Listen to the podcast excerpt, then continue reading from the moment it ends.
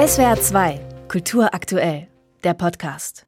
Der Fotograf Detlef Orlob ist gerade 87 Jahre jung geworden am Valentinstag. Seit sagenhaften 69 Jahren und bis auf den heutigen Tag arbeitet dieser sanfte Radikale an einer fotografischen Weltsicht, die kaum konsequenter sein könnte, schwarz-weiß abstrakt analog.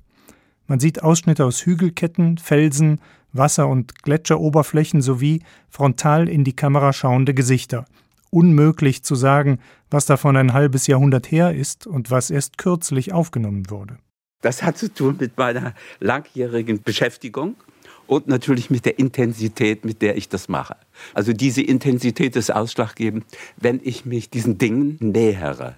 Da wären zum Beispiel die Porträts, Frauenköpfe in weichem Tageslicht, leicht überlebensgroß und so formatfüllend, dass keinerlei Kragen oder Modeaccessoire ablenkt von der Physiognomie und dem ruhigen, intensiven Blick. Eine Session dauert Stunden und der Fotograf spricht in dieser Zeit kaum ein Wort. Es muss ein Raum entstehen, dass man wirklich sagen kann, hier ist es mucks, mäuschenstill. Und auf diese Weise entstehen dann Bilder, wo der Zeitpunkt ja, sich auflöst in eine ständige Gegenwart. Noch präsenter ist die Zeitlosigkeit von Orlobs Bildsprache in seinen Landschaftsaufnahmen. Er ist in Ostpreußen an einem See aufgewachsen, seine frühesten Kindheitserinnerungen gehen zurück auf das Element Wasser. Orlobs Fotografien zeigen geriffelte, gekräuselte, gewellte Flächen oder die von Staub und Geschiebe marmorierten Eiskörper von Gletschern.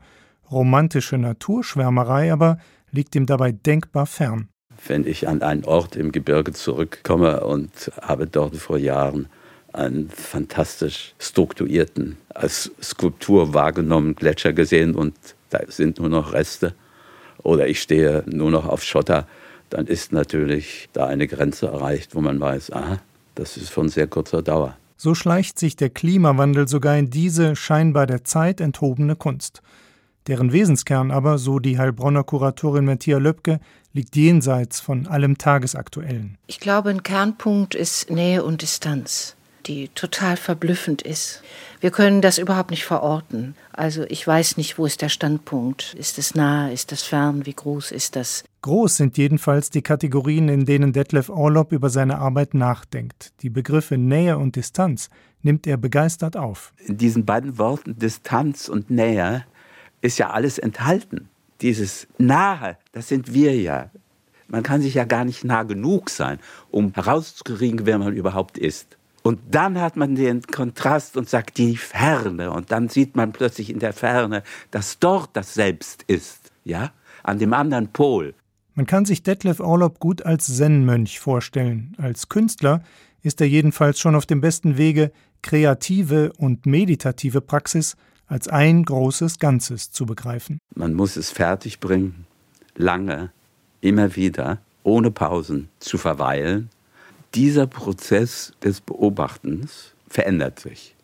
Der entwickelt eine eigene Dynamik, die in den fernöstlichen Ländern bekannt ist, seit Jahrtausenden. Kurz gesagt, man wird Wasser. Ich bin der Gletscher. SWR 2 Kultur aktuell. Überall, wo es Podcasts gibt.